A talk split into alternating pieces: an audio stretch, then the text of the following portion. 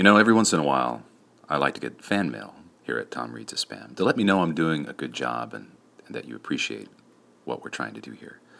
Uh, so I was very happy to get this note from Meg Tarkenton, although Meg's email address is Lorraine1223.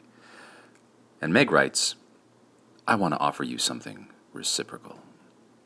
Hello, sweetheart. How are you? What's new? It is Meg.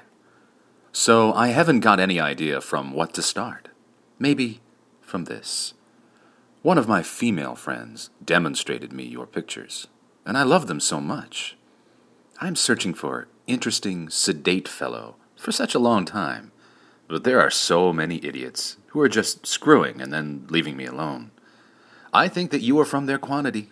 So, if you are a nice pal, then I'm waiting for your message. Thanks for your note, Meg. I'm far from sedate.